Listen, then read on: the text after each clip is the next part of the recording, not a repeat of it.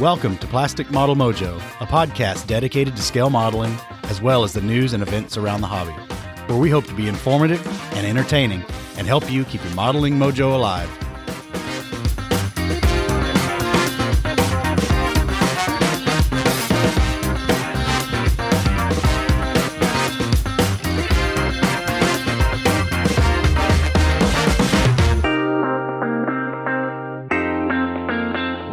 Back for episode 43 of Plastic Model Mojo. You re- ready to have some fun tonight? I'm always ready to have some fun when it comes to modeling. 43 episodes. Unbelievable. Uh, we're getting up there. We'll, be hitting the, we'll hit the 50 this year, I guess. Yeah. Oh, I can't believe it. Yeah. That's a, that's a lot of that's a lot of editing. oh, it seemed real easy for me. All I did is talk. well, what's up in your model sphere? Well, uh, my model sphere has been dominate. It's a little bit been a little bit hectic. I've been jumping from project to project and doing a little on uh, a number of different things, and so it's a little hectic. But as always, the big thing this time of year is getting prepped for the nationals. Uh, can't can't wait for it. I'm looking forward to it. Uh, um, now it's just a matter of can I can I get can I survive to the point where I get to go? well, you'll get to go. Yeah. So how about you? What's your model sphere been looking like? Uh, a little lax. I, I've been uh, still getting things packed up for the show. I went out and got the uh, the Pelican case for the all our gear, and I've got to get the dividers hogged out for all the microphones and mic stands and cables. And We need to we need to hire a roadie for some for that. I, I don't know. Have to find us one. Yeah. I don't know if we can afford that or not. Uh, I'm not sure it's in the budget. But uh, in addition, I, I'm I'm just still contemplating my next project. Huh? But now now that Moosaroo Cup's here, Well, that is your next project. well, we'll talk about that more later. But uh, Okay. not a lot. I've been busy with my new job, Dave, and my new Yeah. car. So Yeah. Yeah. And it's the the spring really uh, my modeling in the summer tends to slow down just simply from the standpoint there's yard care, there's pool care, uh, you know, there's family vacation which is coming up, so uh, it, it does tend to affect my model sphere. So, Mike, uh, uh, what's your modeling fluid tonight? well, after that highly enjoyable Weller Special Reserve last episode, I'm I'm back to the Bulleit. Referencing your comment about other bourbons, I, I still think this one's really bourbon even after the weather. Oh, it, it is absolutely. Listen, for you know, uh, unless you're Bond villain rich, you're not going to be drinking uh, Weller or a Pappy Van Winkle twenty four seven. So yeah, that's uh, Bulleit's a great bourbon for uh, your everyday consumption. In fact, uh, my my local liquor liquor store, uh, I passed through uh, this afternoon, uh, and uh, uh, they had it on special for twenty three. Not bad. No, not a bad price at all. I think I'm going to jump back up there tomorrow and uh, pick up a bottle. Well, look around. There's some out there now with a bottleneck hanging coupon on it Oh, really? for a I'll couple couple of three off. So that's even better. oh, that would be even better. I'll have to keep an eye out for that. Well, and and funny thing is, uh, there's an episode of Parks and Rec where Ron Swanson orders a Bulleit. I mean, what more is there to say? That's an endorsement you can stand behind. what about you, man? Well, um, I am drinking uh, a new new beer to me, nothing I've ever had before. Sierra Nevada's Big Little Thing Imperial IPA. So it's uh, nine percent alcohol by volume. Not bad. Um, it reminds you uh, very much of the uh, New Belgium Voodoo Ranger Imperial IPA. It maybe has a little more depth, a little d- deeper flavor, and a little more hop on the back end. But uh, I think it's going to get me through the episode. We'll see. Well, I used to know a guy named David didn't like hoppy beers. Yeah, I don't know who that guy was and what his problem was, but uh, uh, he was wrong. Well, we got some listener mail, Dave. All right, let's get into it. Uh, first up is our friend Joe Porche from the Las Vegas IPMS. And he says, for your information, Bob was never sane. I guess that's in reference to your comment about talking to him here before the show if he's got any sanity left. I am half convinced that uh, to be an IPMS National Show chairman, you have to be a little bit crazy. I probably do. Well, Bob, if you're listening, I'm, I'm sure you are. You guys can sort that out later. I'm, I'm just the messenger. That's right. a couple thousand miles away almost, so he can't punch me. There you go. Ah, next up is uh, Francesco Bianchini from uh, Viareggio, Italy. All right. That's a long way. Hail Italia. Well, apparently, I'm not the only one with a similar journey to Evan McCallum, our guest on the last last episode. Uh, Francesco, Francesco's running a hard parallel journey. Oh, really? Oh, yeah. Uh, he's also an armor modeler, both in 35th and 72nd scale. He's also young at 23 years old. He's also an aerospace engineer, a new one. And he's also yet to build an aircraft model. Wow. He's like Italian. He's Italian Evan. I guess he, he, he, he needs to start a YouTube channel now. Exactly. Those the, those two they may have been twins separated at birth, man. Well, That's he enjoyed it, and then you know, I I can see why he enjoyed it. He he he got a lot out of all the parallels between the two, and they're about the same age, have the same career path, build the same stuff, and uh, looking to expand in the same direction. That's that's pretty that's pretty funny. Now we need to know if Italian Evan uh, has a girlfriend who's uh, let him put in a, a, train layout and a and a modeling pension in the apartment. I guess they got a lot in common. They and do. As the Sherman brothers said, it's a small world after all, Dave. True enough. now that you got that in your head, you're welcome. Thank you. I appreciate that. oh, another one from Las Vegas, Nevada. Uh, Dan Knopfel. Uh, he says he received an IPMS family membership for Christmas. Yay! And he and his model building son will be attending the national show. Well, that'll be convenient. Yeah, real convenient. And he says he enjoys the Doctor Strange Brush segments, and he did patronize our sponsor as a result. Well, good. He's got a little bit more to say about attending the show, but we'll save that for our countdown to Vegas segment. Sounds good. All right. What else? What else we got? Eric Kinser from uh, Silicon Valley area of California. He got a nice laugh out of your hundred dollars worth of B twenty four decals. uh, it was at least a hundred dollars worth of B. I'm I'm here to tell you, I'm pretty sure that it was more, significantly more than a hundred dollars. Uh, and he laughed some more when we sized up the prospects of the 30 plus kit build you're faced with to do all these. yes, uh, he's not the only one who's rubbed that in. Uh, Jim Bates has has pointed that out to me, and I've I've uh, challenged Mr. Bates and told him for every Ploesti Raider I can finish, he has to finish a dam buster. There you go. And on that comment, he says it is Ploesti. Ploesti, yes. Yes, accent on the second syllable and an SH, kind of like Budapest. Budapest. Yeah, yep. No, there's no doubt. Hey, listen, I come from I come from a state where Vers- Versailles is Versailles, and Was- Warsaw Warsaw is Warsaw. yeah, I guess you're right. And finally, our old friend Alex Restrepo, right here in Louisville. He says he was digging the interview with Evan, aka Panzermeister 36, and he also wanted to tell us that uh, he recently stumbled onto a Halcyon Nostromo. Oh, the Nostromo. The Nostromo, yes, from Alien. Yep. Uh, for fifteen dollars at a yard sale. That's a pretty uh-huh. good find. Those kits are kind of rare. Those kits are rare and expensive. Uh, if if Alec wasn't such a great model builder, he would he'd pop that one on eBay and make himself a nice little profit, or could if he wanted to.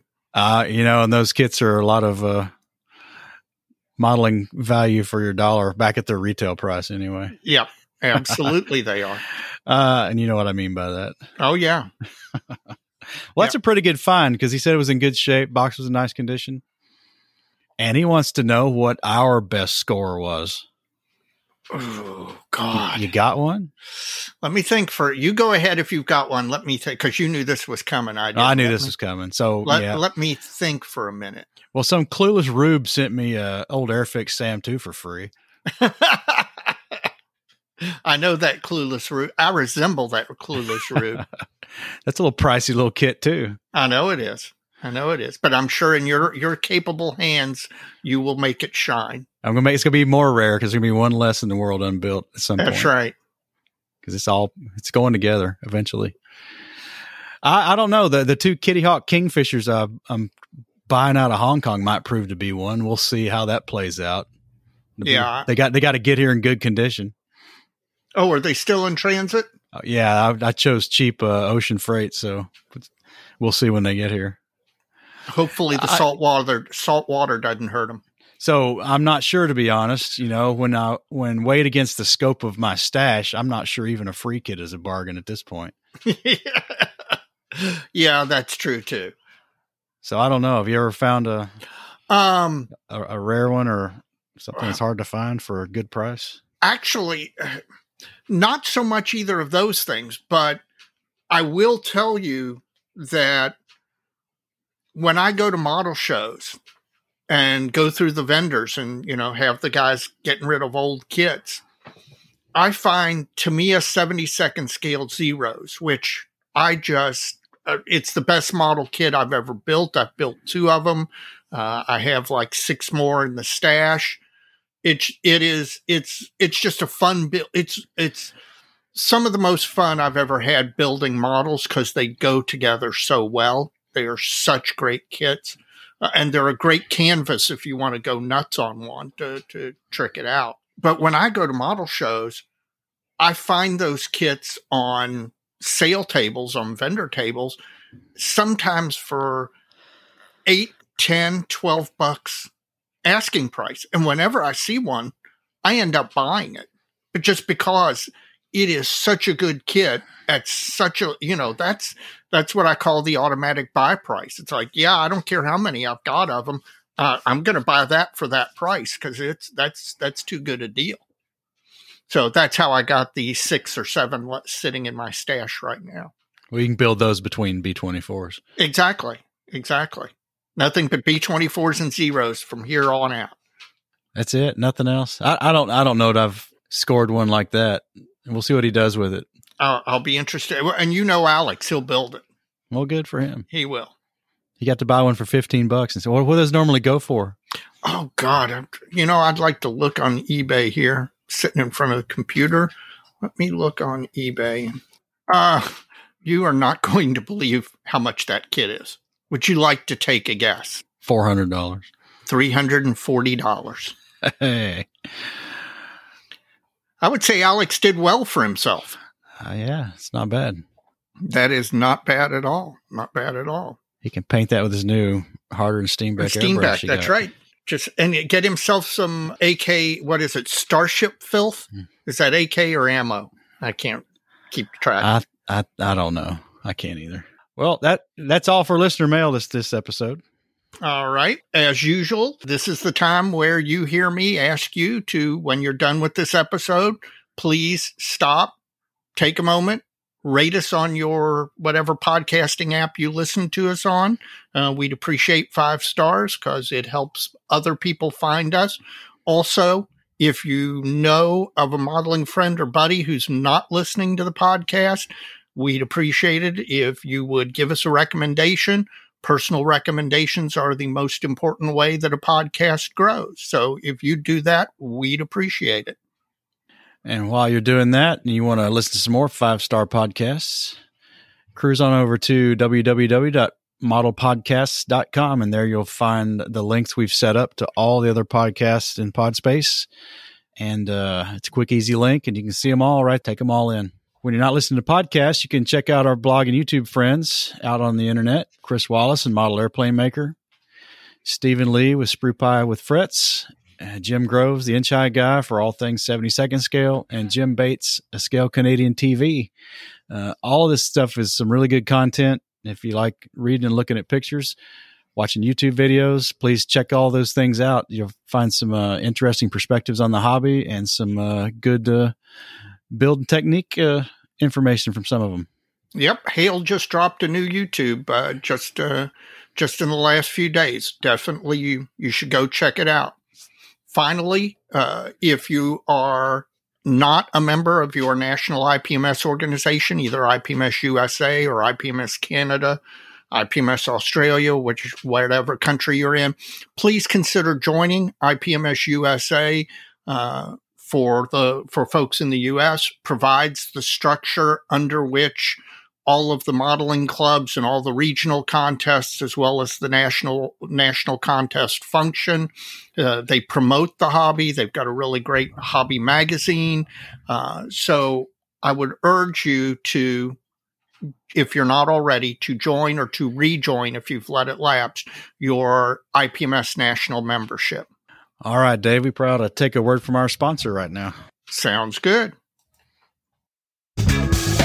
Plastic Model Mojo is now brought to you by Model Paint Solutions, your source for Harder Steenbeck airbrushes, David Union power tools, and laboratory grade mixing, measuring, and storage tools for use with all your model paints, be they acrylic, enamels, or lacquers. Check them out at www.modelpaintsolutions.com.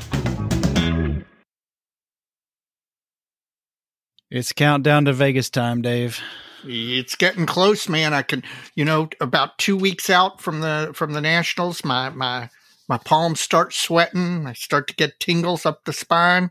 It must be getting close. Well, at the time of this recording, we are a mere 23 days away from the IPMS National Convention in Las Vegas, Nevada. So we're just about inside of, well, we will be inside of two, three weeks once this drops on Friday. Cannot wait.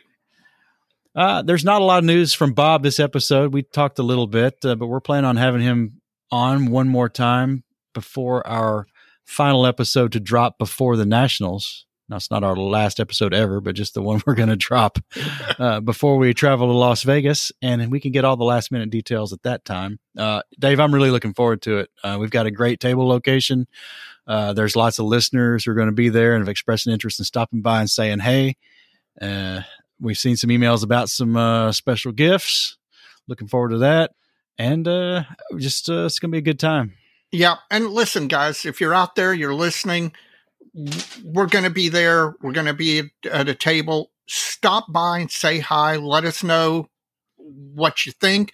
We'll take suggestions for subjects for future podcasts.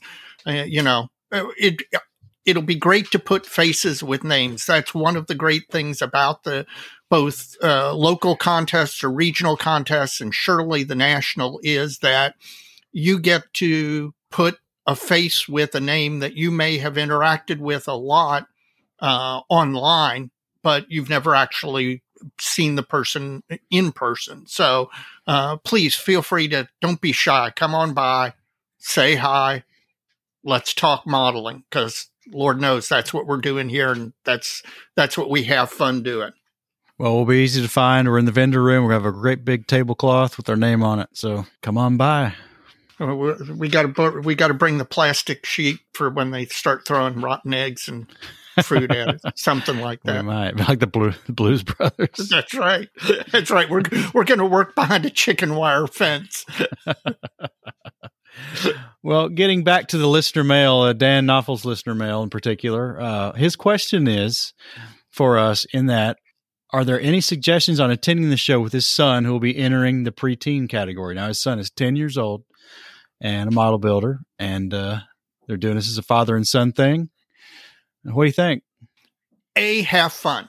Uh, when you when you bring your kid along, you get to see the wonder through his eyes. So enjoy it with him.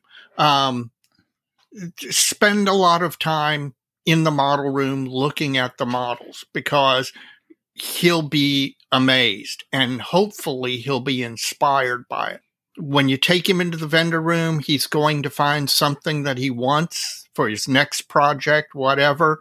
Uh, it's a great opportunity to let him see the wide variety of what modeling is. And he can, you know, if suddenly if he's interested in figures or if he's interested in World War One stuff or, or cars or whatever, it's a great opportunity for him to see the whole gamut of modeling.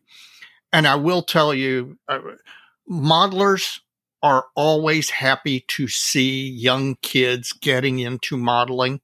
Uh, we all like modeling and you know we all worry variously about how how the, the future of modeling is going to be So you will find vendors very, very friendly to to young kids just getting into to modeling. So um, be sure he wears comfortable shoes. Be sure you wear comfortable shoes because you are going to do a whole lot of walking. Finally, uh, depending on what his interests are, uh, take a look at the uh, at the seminar schedule and see if there's something that matches up with his particular interest. Because a great way for him to really get invested in the hobby is to go see one of these presentations that's of particular interest to him. And finally, stop by our table and say hi. We'd love to meet you and your son. Back to something you said about the vendor room. I think you need to let your son ask how much a particular item is. Yeah, that's right. there I swear I swear there are at least one or two modelers who hire a child for the weekend just to take advantage of that particular technique because yes the vendors are definitely more likely to give young young kids interested in a particular model uh, a better price or no price. Uh, you remember when we were at Indie Dave and and the, and the kid came to the table and he said he had like two dollars left and asked how much that kit was and you said it was zero dollars. yes. Well, you know, hey, listen, it was it, um, if he if he gets some some enjoyment out of building that, that's more than you know more than two dollars in my pocket. What do I need another two dollars for? If it brings joy to a kid's heart, that's that's all all you could ask for. So, well, I think hopefully they come by the table. Yeah, hopefully they do. Mike, uh, what's your what's your bench top looking like? Uh, it's looking like a bill sorting pile at the moment. uh, that's that's kind of coincidental because that's kind of what mine's looking like. Uh, uh, I'm all over the map. So what what you been doing? Not much, un- unfortunately. I'm still working on the bass for the Zis 2. Yeah. It's really starting to sound like a broken record.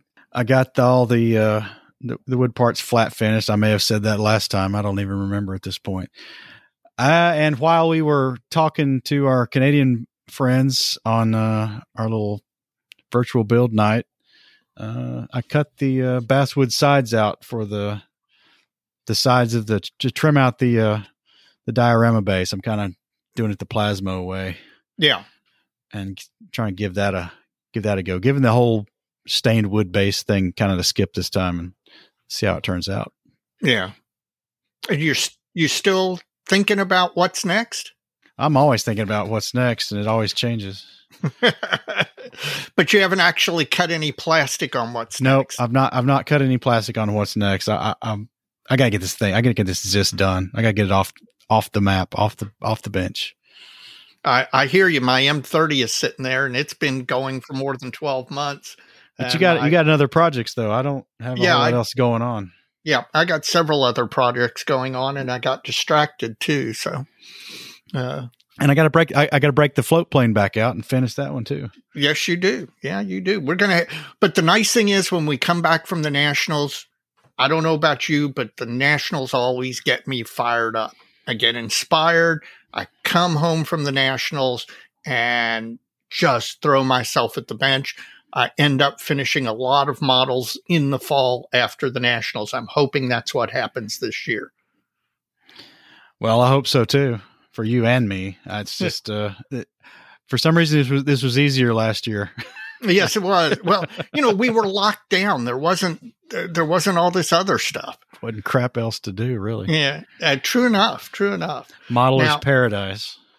yeah. Well, let's you know, it's not exactly a great trade trade off, but we'll take we'll take the silver linings wherever we can find them. I think uh, so. Uh, the mosquito is. Uh, I don't think it's going to get because of my my work and family schedule. I don't think it's going to be finished by Vegas. It's going to be close, but I don't think it will be finished. I've started to do a little more work on the TU 128. I've got distracted and and decided to experiment with chipping fluid on a 72nd scale aircraft carrier deck base um, that uh, Bates had sent me, and uh, that probably means that because I like the the way the base is coming out. In fact, it's almost completely done. Um, but what that probably means is that I'm going to uh, have to build an Arma Wildcat or an Edward an Eduard Hellcat to go on the base. Just just send it to Chris Wallace. Let him put his Hellcat on it. Hell, Hellcat on. That's I've actually joked that I was going to do that. Uh, and eh, hell, you know, the problem is his his his, his Wildcat's probably going to look too darn good for that base. But uh, I'll get I'll do something. But I am I am modeling. I'm just real scattered right now, and I think that a lot of that has to do with summer, and it has to do with um, the the nationals coming up, and and family stuff. Uh, so I'm trying to trying to juggle a lot of balls in the air, and of course, the one that that doesn't get as much attention is the hobby because you know you got to. Sad as it is to say, you got to put work and family first. Well, is that all you got going on? That's that's pretty much it. I'll try and post some pictures um, on the Facebook page so that people can see a little bit of stuff. But uh, uh, that's pretty much where I sit right now. Well, you're doing about as bad as I am right now. That's okay. We're here. Remember, this whole thing was was about you and I keeping the mojo together. That's right. Well, as modelers, when you're not buy- building, you're buying. Yeah. Anything broke your wallet in the last two weeks or since this last segment aired? Well, uh, only one thing really. This this is another thing about the Nationals is that usually about a month out from the Nationals, um, I stop buying hobby stuff just simply because I'm trying to bankroll money uh, to go to the vendor room at the Nationals, the world's largest traveling hobby shop, as it's known. And it is easy at the Nationals, and I have done so. It is easy to drop an embarrassing amount of cash. I usually set a very strict budget, usually s- partly successful at sticking to that, although there's always that one thing that you find that you're like, I didn't know I needed that. Damn, is it expensive? Damn, is it expensive. That's right. uh, so I've been limiting myself. Now, the one thing I have done uh, is the new 144th scale B52H that was released. Uh, I have uh, acquired it through our local hobby shop. Now, I have not gone and picked it up. Uh, Brian texted me that's it, that it's in. I just haven't been able to get over and pick it up. And the reason I did this is that Caracal decals released a decal sheet for uh, B52 60 033, which was uh, one of the B 52s that my brother f- flew, and he refers to it as his his particular favorite B 52. Uh, he flew it in combat in Bosnia, and uh, so I want to get that and build it for him. I've got a 72nd scale B52 that I'm I'm going to build for him as well, but of course, a 72nd scale B52 is not a small thing whereas I can build a 144 scale B52, give it to him, and he'll still have room in his room to actually fit in his room. So, but I am excited to, to that they came out with that. I'm excited excited that the decals came out, and uh, I'm going to have to work that into the build sequence somewhere here relatively shortly because I'd like to to build it and give it to him before both of us are dead. That's a good plan. Thank you. so, uh, what's your wallet looking like? Is it fat and ready for Vegas, or is it skinny and and and crying a little bit? Well, it it took a little hit this week. Uh oh, what happened? Oh, I got on JDAR models in Poland, our friends in Poland, their Ooh. their website. Oh, that hurts because you can't just buy one thing. Of course not. It's got to be shipped No. from Poland, so you might as well fill the box. Exactly.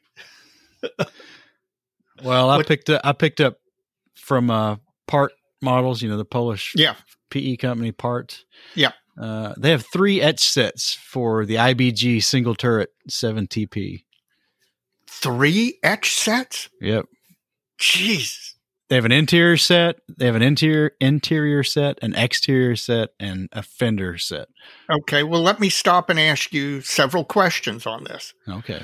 One, can the 7TP be opened up in such a way, naturally opened up in such a way that you can see much of the interior?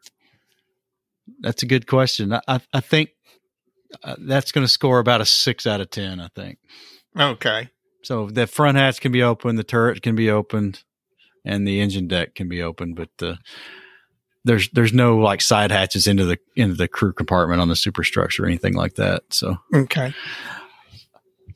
I don't know. We'll see. So how how much do you figure of this photo of this three sheets of photo etch do you think you'll actually use? Ah, I don't know. That's a good question. I have to wait till I till I get them and see what's on it. All right. I mean, it's it's all just blurry pictures now, right? Yeah, that's right.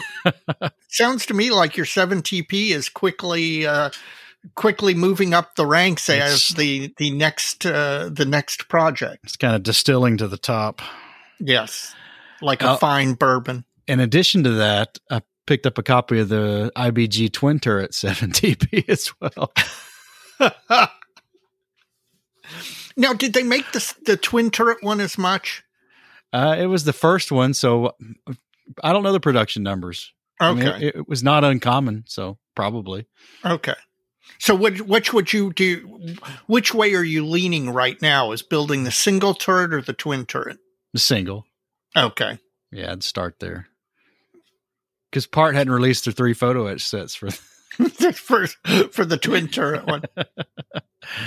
Uh, Uh, yeah, it's kind of distilling to the top. So so, is there a particular photo or photos that have inspired you that you're looking to uh, uh, reproduce? Um, no, it pretty much had a cup one of a couple of factory schemes, and they they were kind of sparse on marking, so they, they're all fairly similar. well, good. Are, So- are you th- are you thinking figure with it? I don't know, maybe. Because I've always thought the Polish tanker uniforms were were good looking. Well, that that uh, one copy of the uh, single turret's got that MiniArt figure set with it. So Right. So I guess I guess I will. Okay, well, good, good. Maybe you'll be like Night Shift. This is my first figure ever. Look at it, and it comes out better than anything you've ever done in your life. I think so. Well, nothing else broke your wallet. That's it, man. I, like I said, I've been hoarding hoarding money, man. Uh, I am. This will be a good segment after the Nationals. Yeah, yeah. We're, going to have to do. In fact, it might be an entire episode of okay, list all the things that you bought at the Nationals. I, I'm pretty sure that could fill an entire episode, or It probably could. it could have in years past in previous national. I know that 2019 at Chattanooga, I definitely uh, uh, could have filled an entire episode with that. Well, our special segment tonight I've titled Mojo Miscellaneous. We've got a couple of topics to talk through here, kind of modeling, and then the other one's a little modeling adjacent subject. Okay, sounds great. The first one is this Moosaroo Cup subject and uh, build. Why don't you give everybody listening? Of course, most people probably already know, but give them the two minute drill on what the Moosaroo Cup is, how it happened, and what the subject is this year.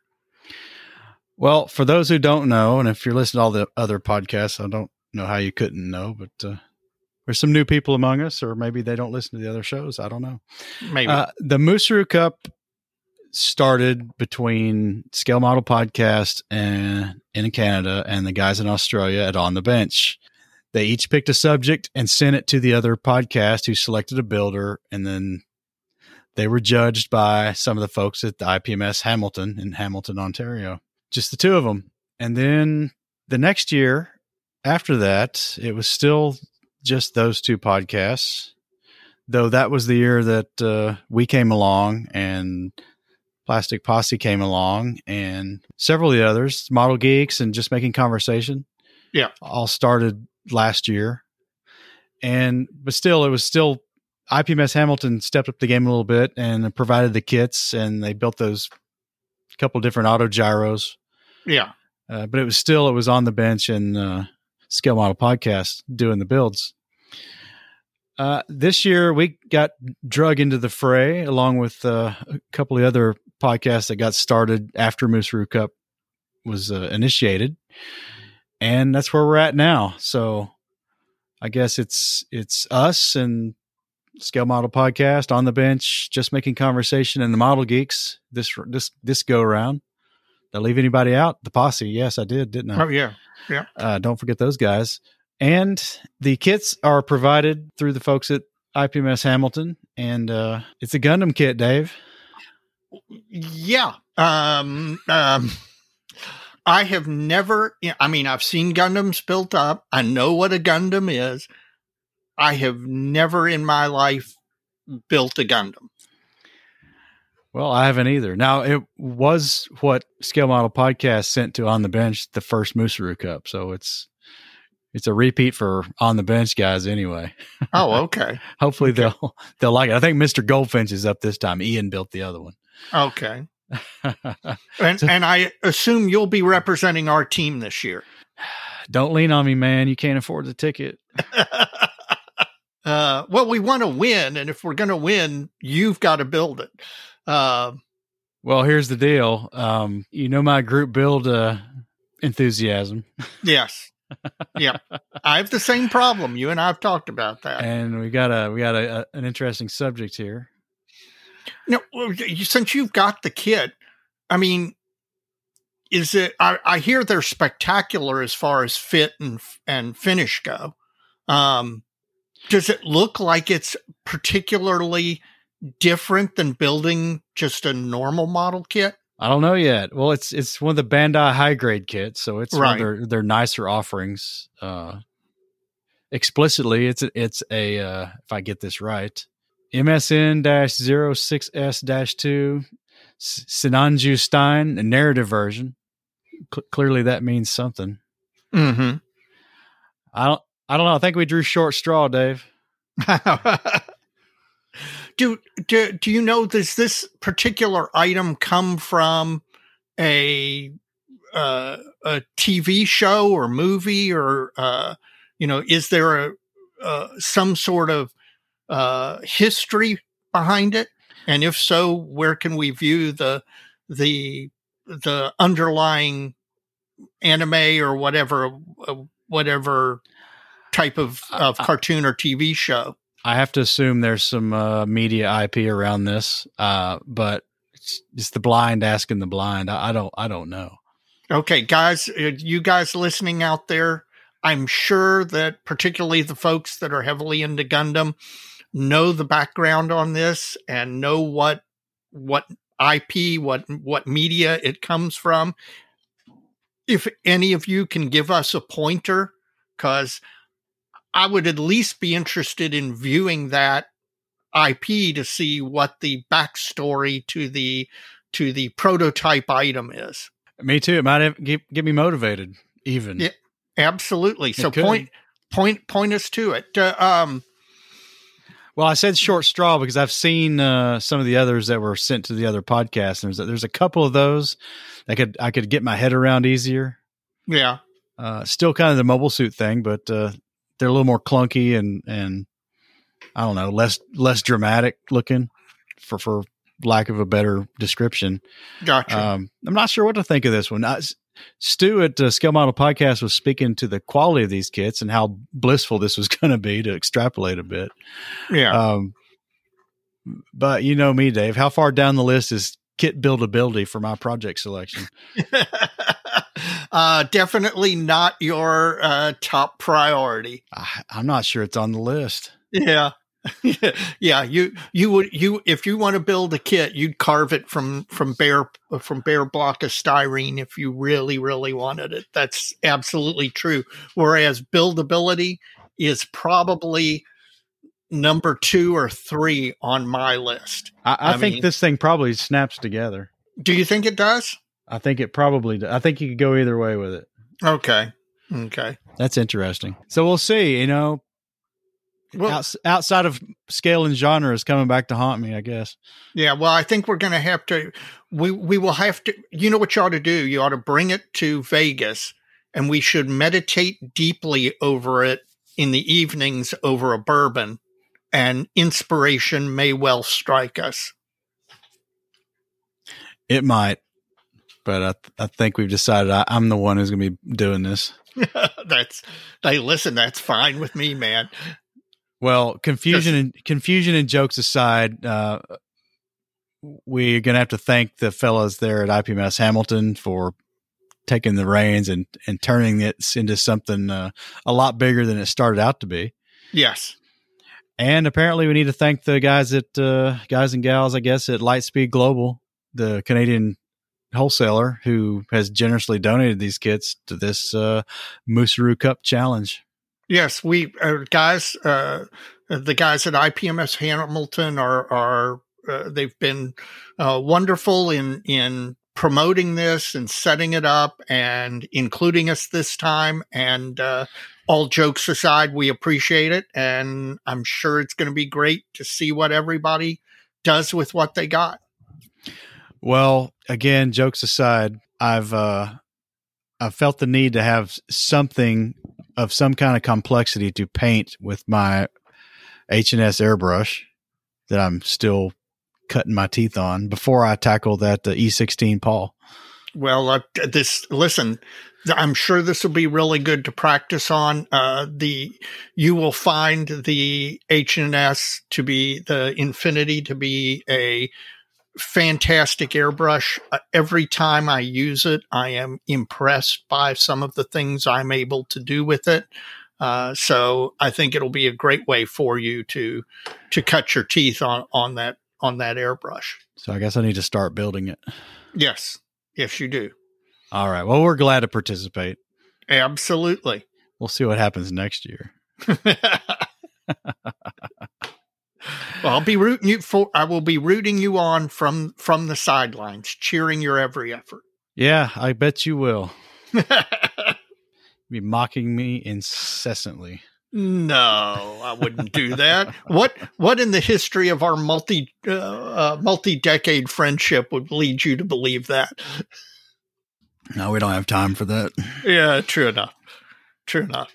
Well, speaking of time, uh, another one I'd like to discuss a little bit is uh, a thread that popped up on the IPMS USA Facebook page this week uh, involving uh, podcast lengths and durations. hmm I saw. I happened to see that uh, post on the IPMS USA Facebook page. And for all those listeners, if you're not, if you're on Facebook and you haven't linked to the IPMS USA Facebook group, please do so. There's a lot of interesting conversations like the one we're about to reference that take place on it. Well, this one didn't take place too long as the thread got closed before I could comment or respond. So that's that's why I'm doing it here. Yeah. um, the thread started, uh, well, the thread starter, let's say this, was uh, of the opinion that most podcast episodes in this space are simply too long. And he started a conversation around that and uh, kind of played his hand up front. And I guess uh, he chose to close the thread before I could respond. I, I'm not going to call out the author by name. If you, if y'all want to go look, it's on the IPMS USA Facebook page. I, I really have no axe to grind with the author. I just no, he, he I asked just- a perfectly normal question. that's right. And I- and I just I didn't get to respond. I was busy uh, typing it up in words. I wouldn't make a bunch of dumb mistakes in it because I'm an engineer and I can't spell or punctuate and that sort of thing. Uh, and I noticed it was closed. I was like, well, crap. What do I do now? Because it, seemed a little sudden because he'd asked for the podcaster to to, to respond, and I think uh, a couple of fellows from a couple of the other podcasts got in there a little bit, but uh, not a whole lot because the thing was only open for about three hours. yeah. The responses that were on there, though, were, were pretty evenly mixed between people who thought uh, they ought to be less than an hour or at an hour. Um, there were a couple exchanges that kind of crossed over into getting a little terse, I guess, but and I think that may have been what led the author to to uh, closed the thread. Well, maybe, but they, it wasn't terrible. No, Re- no, really. I mean, true. I mean, yeah, all internet considered, right? yeah, well, that's that's true. Yeah, Maybe by the sta- by the standards of regular internet, it was very gentle. anyway, like I said, I was typing a response in Word, um, and but it got closed before I could say anything. And Dave, we've we've kicked this around quite a bit. You, as you well know, I have a very strong opinion on on episode length. Li- longtime listeners probably realize you can go back through our all of our um, episodes, and with the exception of episodes where we interview a third person, all of our episodes tend to run somewhere between an hour and 20 and an hour and 30. And I am convinced that that is a very good length for the podcast. Simply on, the old uh, uh, entertainment maxim that you always want to leave them wanting more. You never want your audience asking, when is this going to end? or or can you know can i fast forward through part of it? or something like that. Uh, so i'm a big believer in trying to keep episodes uh, down to uh, an hour and 20 an hour and 40 now i will tell uh, listeners that part of the reason that magic works on on our podcast in my opinion is that mike edits the podcast very judiciously. He he slices out dead time. He he gets rid of stumbles and he tightens up the podcast.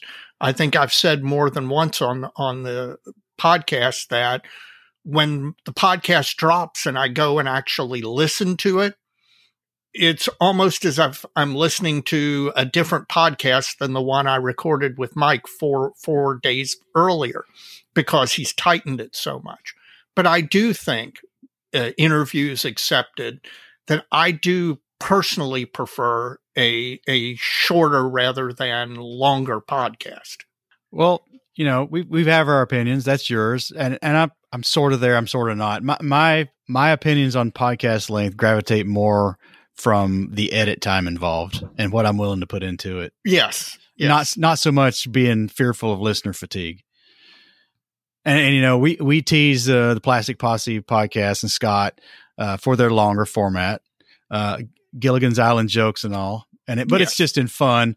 Um, that's their show; they can do however hell they want, and it's it's a good show, and I like it, and I listen to it. Uh, I just don't want to edit that much content every two weeks. Yeah. it's a that's a lot. He's taking on a lot. and He's doing a good job with it, but that's a lot of time behind the scenes after you record a session. Yeah, especially if you put. I'm not so sure that any of the other.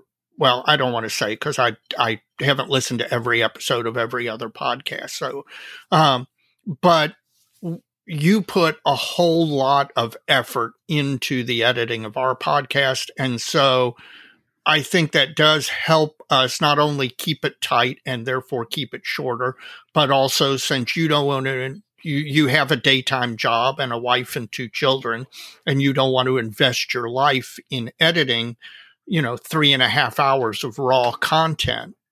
Uh, I think that's a that's a nice control that helps helps us at least find that sweet spot of an hour twenty to an hour forty.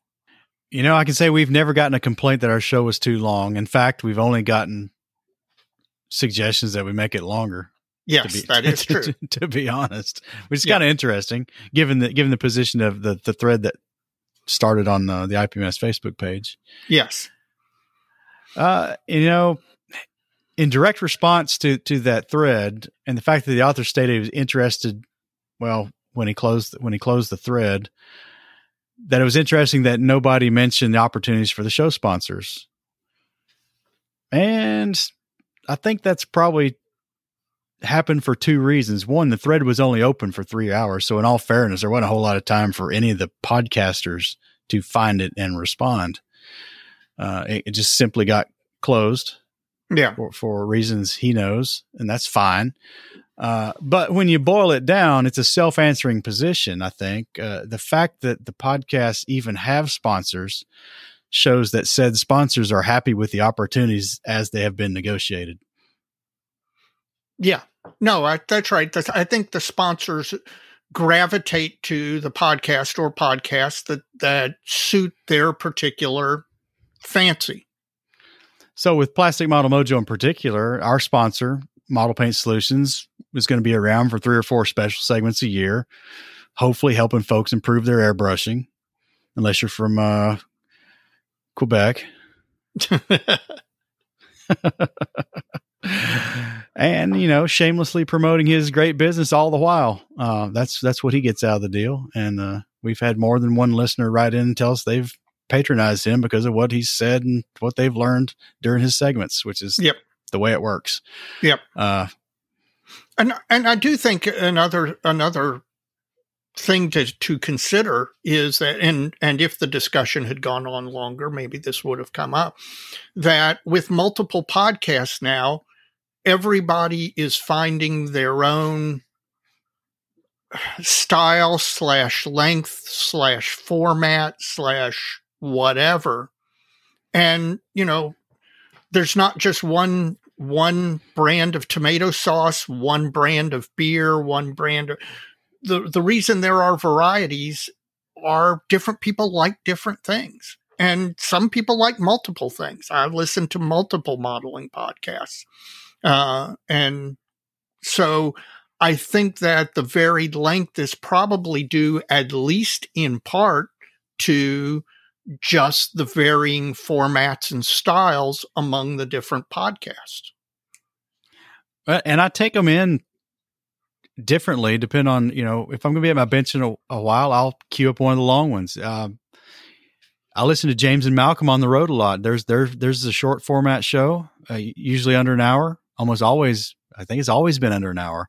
Yeah. Uh, but uh, that's a great one for my commute time now my short commute time thank god uh, i can usually get through uh, just making conversation going and coming from work in a single day yeah, well, and and to make the the I'm the exact same way. I rather rather famously I listen to on the bench on Saturdays when I'm doing yard work, and that's become some uh, a running a, joke, a running joke uh, at this point. But that's exactly what I do, and because they're they they run two to three hours depending on what their particular segment is. It's it's usually somewhere around two hours, maybe a little more, which just happens to work for me doing my Saturday your Saturday morning yard cutting and trimming and such as like that. So, you know, they do fit in in different areas. Whereas like a PPP, I may listen to uh, when I'm like you, when I'm modeling or I may break up a PPP and use it for several commutes back and forth. Yes, there is the pause button. Yes, there is the pause button. That is absolutely true. You don't have you don't have to listen to it any podcast straight through unbroken.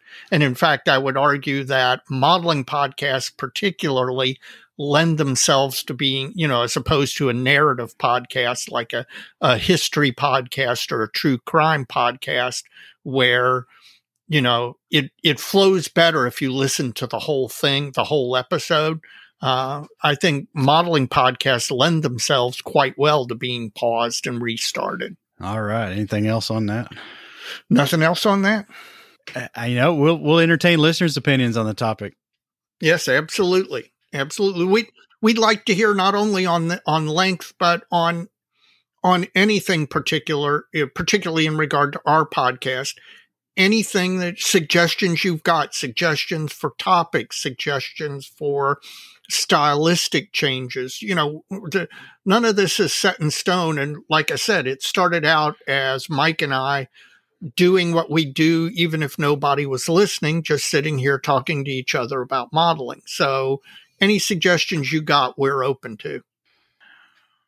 Well, since this is a modeling podcast, we might all talk a little bit about modeling in a special segment that sounds like a good idea. You know, that's what people, ca- that's what the people came here for.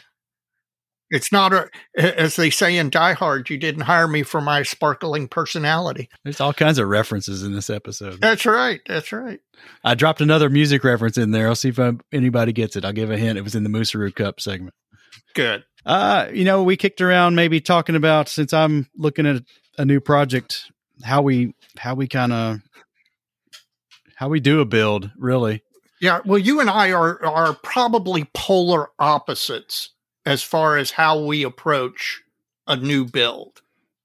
Just simply because of the way you approach modeling and the way I approach modeling and what we're looking to do and what we so compare and contrast how when you when you're looking at a new project what's that look like?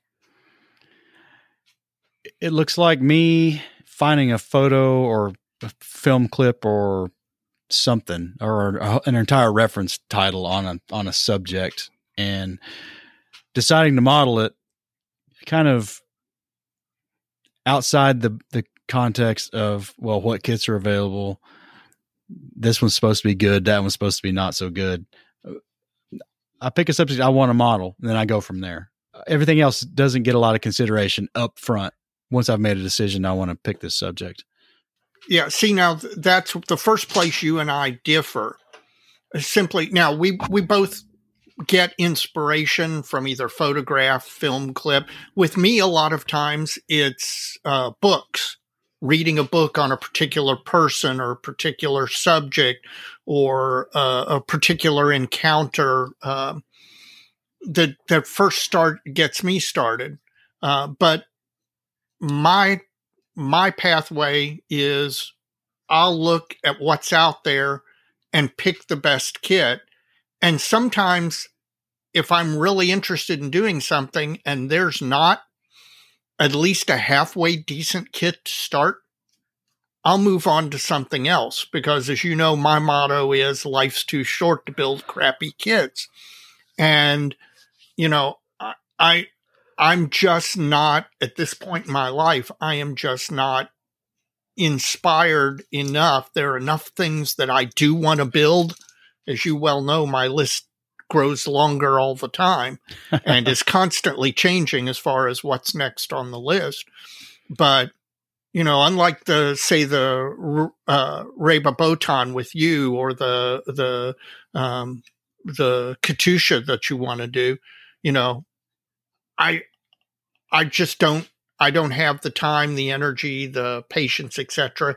So there has to be at least a halfway decent kit for me to start modeling something. I guess from from from my perspective, that's that's where the fun is. I, am serious. Yeah, I know. I know. It's uh, it's the the getting there. I I, I feel like if I, well, how to how to say it. I'll, I'll still pick the best kit of what's available. Unfortunately, some of the subjects that interest me don't have a lot of kits available. And the ones that are available are not so great. Like the Katusha, that the, you know, I want to I want to build uh, the one on the on the Russian truck. Right. The Alan kit's kind of a, a, not so great kit with a bunch of uh, parts thrown in to, to make the launcher. So there's better options out there to do that. And I'm going to have to cross kit like three or four kits to get what I want, but uh, that's okay. Yeah. Whereas uh, me, I'm not a cross kitter. What I am is I'll I'll select the best kit. I'll I'll do my research and you know determine is this kit a decently buildable kit that will reproduce a decent reproduction of what I want and then I will go and see what is available in the already done aftermarket uh, arena to maybe add, improve, or enhance the base kit that I've got. But I am, unlike you, I will rarely cross kit three or four kits or do something that requires um, a major amount of scratch building but that's because I don't enjoy that, and I think you do. Well, and I think uh, my approach lends itself to armor modeling more so than it does to aircraft modeling. Just simply because of the geometric shapes involved, or it's, I think, more opportunities to take this from that kit and this from another than it is to start swapping airframe parts from various aircraft kits. Gotcha. I mean, you might find an interest in, in, instance when uh, this uh, this maker's FW 190 wings for this particular version are better than the other guys, but their fuselage goes together better.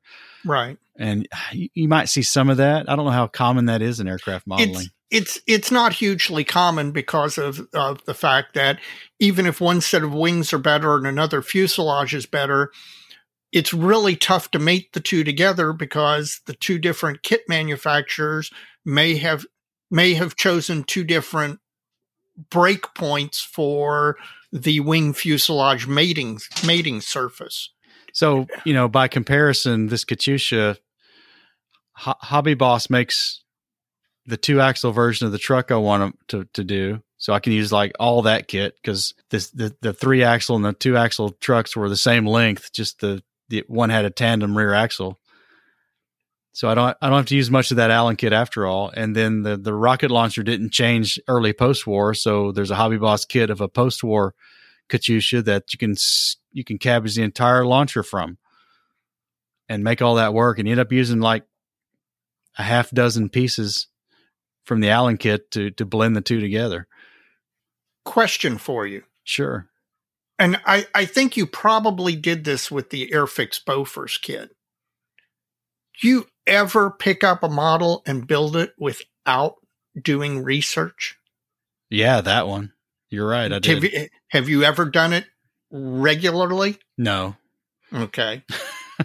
See, and I think that's that that is another difference. I don't think you're inclined to do that, whereas I, I, I certainly would pick up and build out of the box a kit without ever having looked into it prior to building it without ever having done any research just taken the parts that the that the manufacturer has given me and try to assemble them and paint them as competently as possible.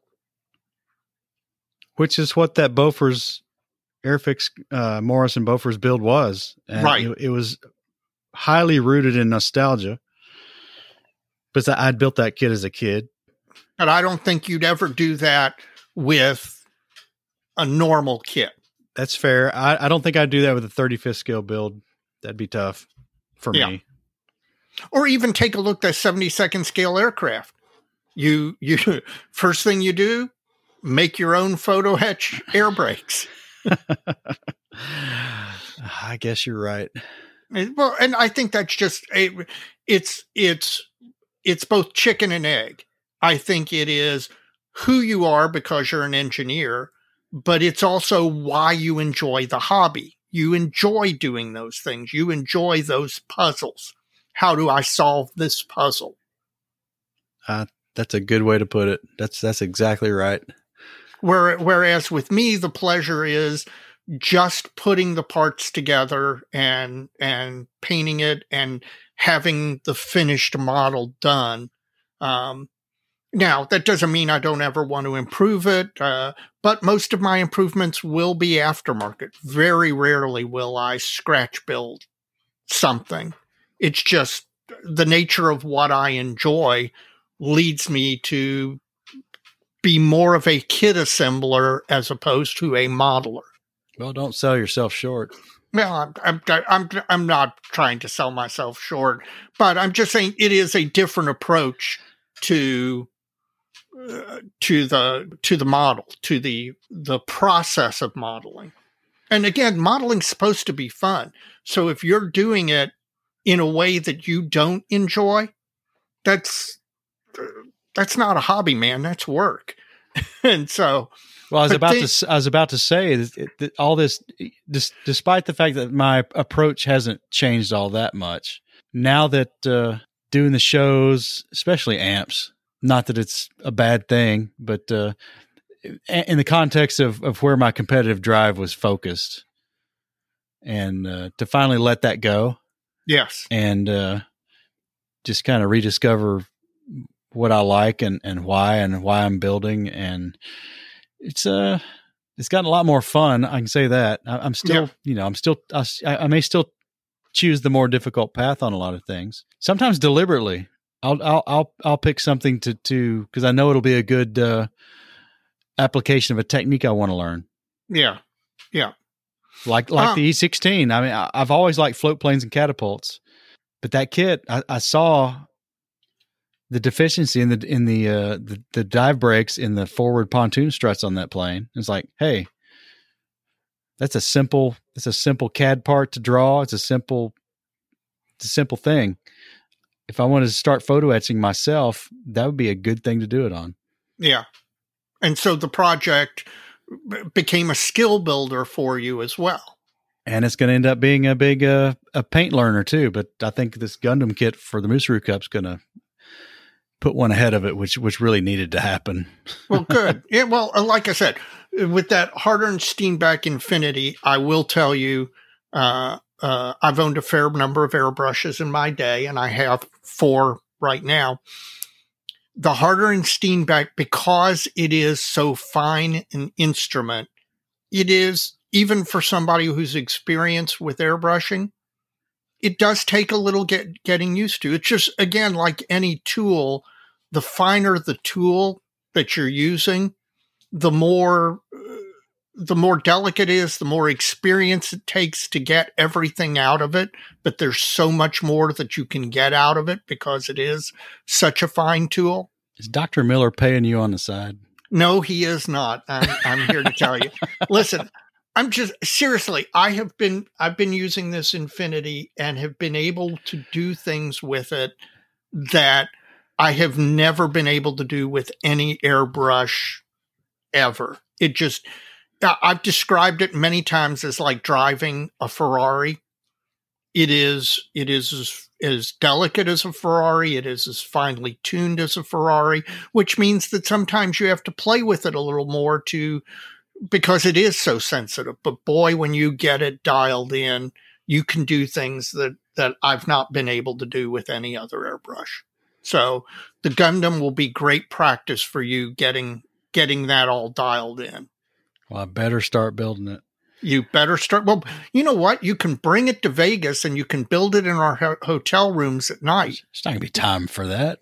Oh, sure. You come back to the you come back to the hotel room. It's two o'clock in the morning. You put a couple of good hours of modeling in at the table. Uh, you know. Well, to back to modeling. They say Vegas never sleeps. Uh, I won't know. I'll be asleep. okay. So you uh build it your way guy or or a follow the instructions guy? I'm I am becoming I I am becoming a person in my old age who follows the instructions a little more.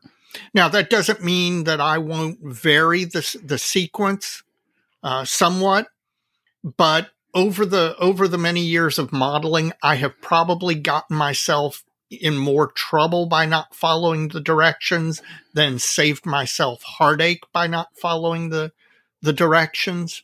I I generally am going to at least give the directions the benefit of the doubt. Now there's some times where it's like, okay, I understand why they're telling me to do it this way, but for painting ease, for assembly ease, for something, I'm going to to vary from what the instructions tell me. But that's probably becoming less and less common as I get older. I'm actually following the instructions probably a little more. Whereas when I was when I was younger, I hell, I'm not sure I always looked at the instructions. Well, I know for you, instructions are just kind of suggestions along the way. Well, I might use it to get through the whatever bit of kit I'm using, right? Right, the basic build sequence. But for armor, it's the steps are pretty similar. Well, I don't know. Some of these newer kits are, are a little more broken down, especially Bronco and like yeah. MiniArt. That's you might want to pay attention a little bit if you're building those. But uh, you know, like like the the SU seventy six we keep talking about that that was uh, there weren't any instructions there. no, but you know, I, I do think that probably one of the reasons I I am hewing more to the instructions these days is the fact that kits the part count on kits is going up and the complexity of kits as well as the as the engineering becomes finer, the pit, the number of kit parts is actually going up on most kits, and so it it does require, I think, at least a little more attention to what the instructions tell you is the proper build sequence. I got a question for you. Sure. Painting and markings. What about painting and markings, Dave? Do you ever, have you ever in your life used the kit painting, uh, painting instructions and decals? Now, that's a hard question. Let me think. I don't think so. I was gonna say I was gonna ask maybe the PT seventy six. Did you come close to using? No, was that? Okay. I mean, th- okay, that's an interesting one. The scheme is identical. Well, the number turret number is not the same, but it's a it's a Soviet naval infantry scheme, right? Right. It's pretty pretty basic. Yeah. Uh, I did not use the kit decals. I okay. used some micro scale decals I had left over from God knows when. No clue how old they are, but uh, they're at least 20 years old. But they're still good. But now I can tell you that uh, as as listeners know, I have a problem regarding decals and decal sheets. I have aftermarket decals out the wazoo. Um, I cannot tell you the last time I assembled a kit and used the kit decals. For me, I want something different. I want usually when I'm building a a kit, it's because I want to do a particular aircraft or particular set of markings. And those were usually inspired by somebody's aftermarket decal sheets. So it's pretty rare for me to use the decals in the kit to do one of the ver- markings versions uh, from the kit instructions. It just, I guess that's where I I enjoy branching out a little bit. Yeah, I don't think I've used. I, I don't think I've used kit decals very often, and a lot of times it's because they're they're they're not very good. Um, yes, the, the, trumpeter decals in that uh, PT seventy six were really thick. Uh, you know, I've built a lot of Tamiya over the years. Their decals are kind of thick. Yeah. Uh, this E16 Paul from Fujimi, I don't know yet. Yeah. The the problem is there's you're gonna have to cobble up markings if you don't use the kit decals. I've got so many Japanese decals, Japanese tail tail codes, Japanese Hinomaru, Japanese Japanese. Yeah, you can get the national markings, but the the the tail code is where it all comes apart. I, uh, I have sheet after sheet of individual tail codes, and I bet uh, E16 Paul is not on it. Uh, but keep it. Yeah, you got to you got to piece it together. You piece it together, but but I I can guarantee you we Yay. can come up with it. Yes, that is piece, piecing together tail codes and, and serial numbers on aircraft is one of the one of the fun little little joys of aircraft decaling. Whereas armor decaling, I don't think is nearly so so. No, typically intricate. Not. You're right. Yeah. So, Mike, uh, you got any shout outs for the episode? I do, Dave. I've got two shout outs. All right. Uh, the first one is to Mr. Mike Idacavage. Uh, he's a old friend of mine from a long time back, and I want to thank him for his incredible generosity to Plastic Model Mojo. Mike has uh, donated through our PayPal link. Yay. And uh, if anyone else would like to do that, uh, they can do so at www.plasticmodelmojo.com. There's a heart icon in the upper right hand corner of the screen where you can make a, a direct contribution to our show. We we really appreciate it. And Mike, I can't say enough. I, I was very humbled and just really flattered by by your by your generosity. Uh, to back up a little bit, uh, again, Mike is an old friend from my my first steps of my modeling journey into what I would call quote uh, serious modeling.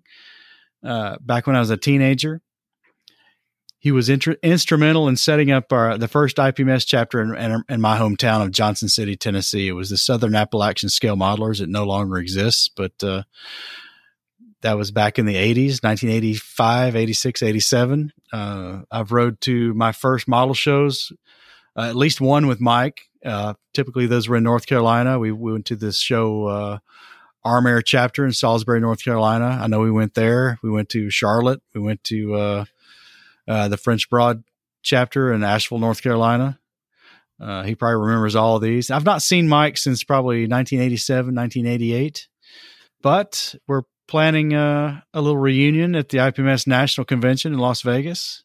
All right. And uh, hopefully the listeners will get to enjoy our, our first uh, reunion in, gosh, 30 something years at the Plastic Model Mojo table at the National Convention. So, Mike, look forward to, look forward to talking to you again. It's been a long time. Uh, uh, I'm not the 17 year old kid in the room anymore.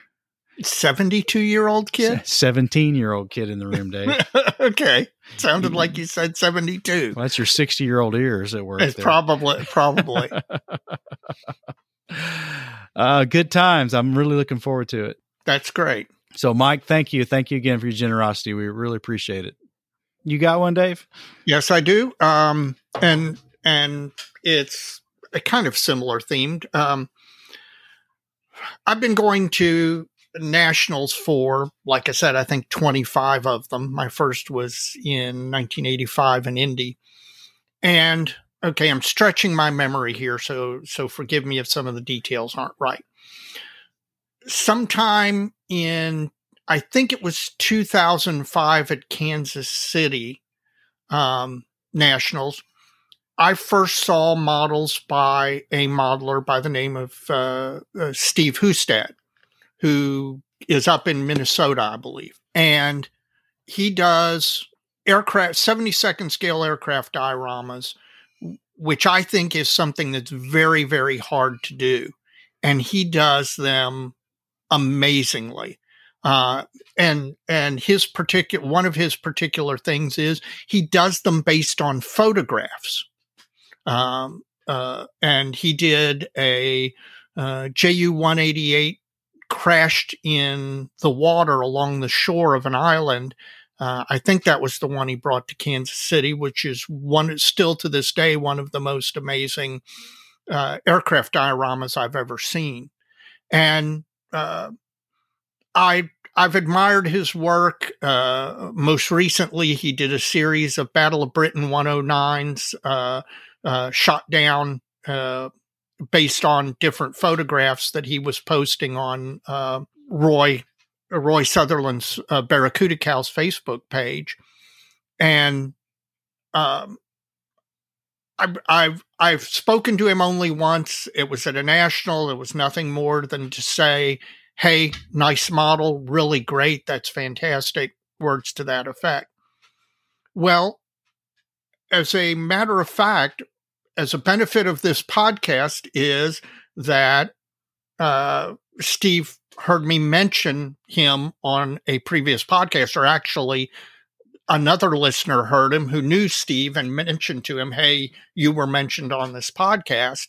As a result, he uh, he recently reached out to us, told us how much he was enjoying the podcast, which gave me the opportunity to mention how much I enjoyed and admired his modeling.